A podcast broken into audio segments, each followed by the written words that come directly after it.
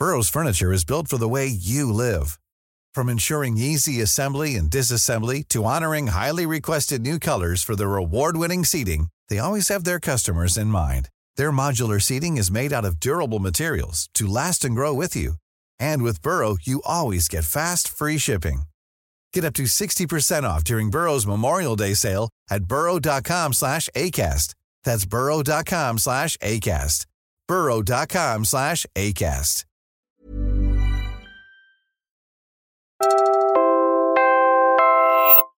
You're listening to Puma Podcast. Hi, I'm Franco Luna, Puma Podcast. You're listening to Teka Teka News. parang nasa 40% ang nawawala sa amin na mga drivers.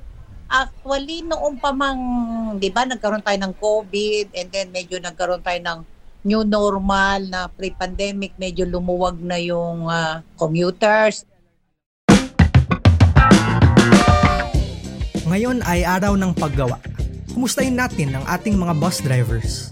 Bakit sila nag-abroad bigla? Ano ang kinalaman ng pandemya o ng new normal sa pag-alis nila? Teka teka, para po, alamin natin ang nangyayari.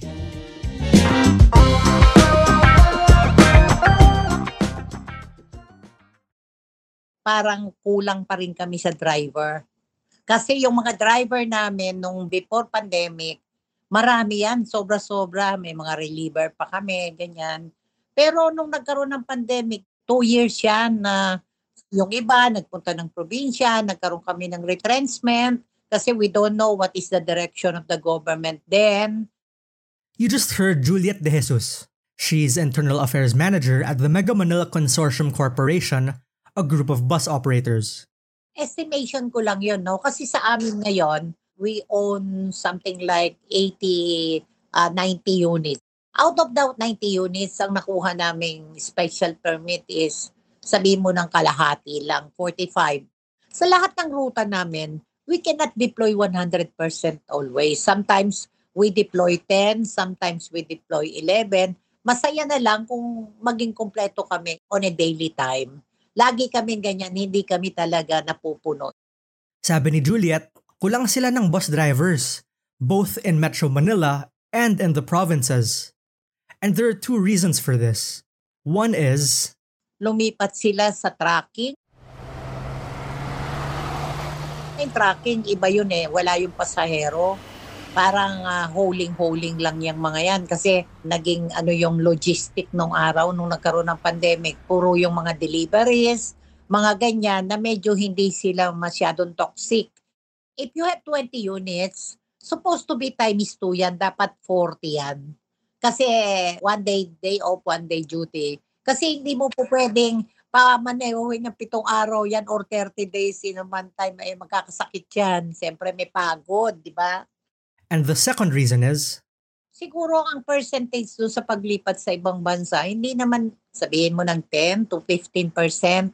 Because alam mo naman ng mga driver, yun, kahit naman saan tayo, even yung mga multi-corporation na company, ang rigid yung requirements when it comes sa mga ganyang bagay, especially if it is driver, no? Pero alam mo, maraming nagkakagusto kasi rin sa mga driver natin dito sa Pilipinas kasi parang ah, ano tayo yung tolerance sa pagod sa mga ganitong bagay kaya kayang-kaya nila, 'di ba? Oo, ganon. we're not just losing our nurses and teachers to other countries. Our drivers are also being pirated. Juliet says our bus drivers are also taking offers to go drive in Singapore and Saudi Arabia. Even Japan is offering them free training to come there instead. Working conditions just haven't been the best for bus drivers here din kasi. Rogelio Apolinar, isa sa mga bus drivers na sumali sa strike noong January, says ilang buwan na siyang hindi sumusweldo. puro panggigitot po ang ginawa nila sa amin. Sa katunayan po ay bumabiyahe kami ng halos 18 to 21 hours sa loob ng isang araw sa EDSA Carousel. At ang masama pa ho nito ay hindi na kaya ng aming katuwan pero pilit pa kaming pinabalik. At kapag naman tumaas ang presyo ng diesel, drivers who stayed also had to carry the costs of fuel. The LTFRB says in January of this year, there were just 150 buses plying the EDSA carousel. They even had to deploy rescue buses to tend to the long rush hour lines. Dapat maka-anim daw kami na biyahe. Pero hindi ho kaya ng katawan ho namin yung anim na biyahe. Sapagkat yung oras po namin, nagigising kami ng alas 2 ng madaling araw. I-dispatch po kami sa monumento ng alas 4 ng madaling araw at ang masakit po, ah, nagawa na namin yung anim na biyahe o limang biyahe pero ang sabi ng LTFRB at ang sabi ng mga dispatcher namin na hindi pa kami pwedeng magpa-entrip hanggang hindi natatapos yung alas 10 ng gabi para kami ay makauwi. Halos wala na ho kami tulog na nababalta naman po nyo siguro na marami na po nababangga ng mga kasamahan ko sa sa carousel na yan. Experts say it doesn't all come down to how much drivers are paid or how long they have to work. The problems are more systemic. Let's hear from transport economist Robert C. He's co convenor at the Move as One Transport Coalition. My feeling as a transport planner is it is often not very safe when you incentivize a bus driver to maximize the number of passengers and you pay a bus driver according to a percentage of fare revenue. Kasi we end up motivating the bus driver also to chase after passengers and also compete for passengers. So this puts additional pressure also on the bus driver to maximize the income Robert was actually describing the boundary system where drivers rent the vehicle from operators by paying the boundary fee. They're then paid based on how many passengers they take in. In short, they're incentivized to compete for passengers and fill their units to overcapacity. That system takes its toll on bus drivers, passengers, and public transportation. And that's a problem when some routes are more profitable than others but the LTFRB heavily regulates the routes bus drivers are allowed on. One of our reason for load deployment is wala kaming driver. Number two, yung ruta namin hindi viable. Parang apektado na rin ang driver dito kung konti lang ang kinikita. Siguro that is one factor. Kaya nawawala rin sa amin ng mga driver namin dahil yung ruta na, na dinadrive nila, maraming traffic. Hindi talaga ruta ng bus. Even in routes now under service contracts, where drivers are paid based on how many kilometers they run, it has to be asked how much did service contracting actually help? And Robert says operators have a role to play there. Maybe the more problematic compensation and employment situations are with bus companies where you have bus drivers that are still paid on a commission basis. If we now move into a compensation package where drivers have fixed hours and fixed salary and benefits, we need also to make sure the compensation is attractive enough to motivate drivers to continue in this line of work. We're pausing for a quick break now. When we return, we'll tell you about the deeper issues that lead to drivers leaving the country.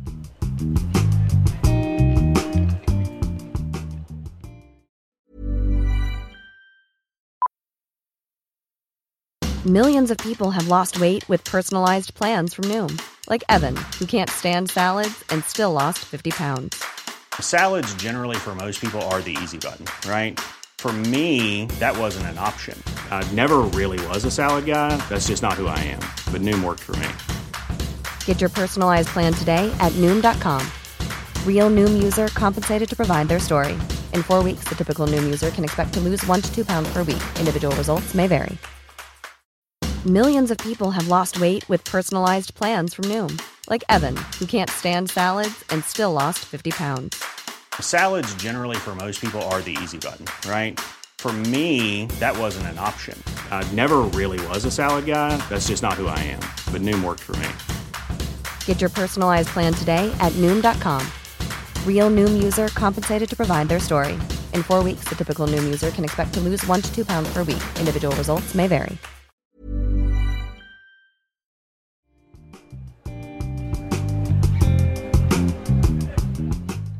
It's a very high stress job. we need to actually have some regulation over the number of hours that a driver can drive a public utility vehicle. Airlines, there are safety regulations about the maximum number of hours a pilot can fly a plane. And usually, you also have a co-pilot, right? Just in case. But yun na nga, with buses, you don't have that safety measure. So obviously, it's not an easy job. Mas stuck ka lang sa traffic ng isang oras, pagod ka na. How much more driving all day? So ang tanong, anong ginagawa natin to take care of our bus drivers? Here's Robert C. again from the Move as One coalition. So I think one is yung working conditions are very tough for bus drivers. In fact, you know, bus drivers always need like a toilet break.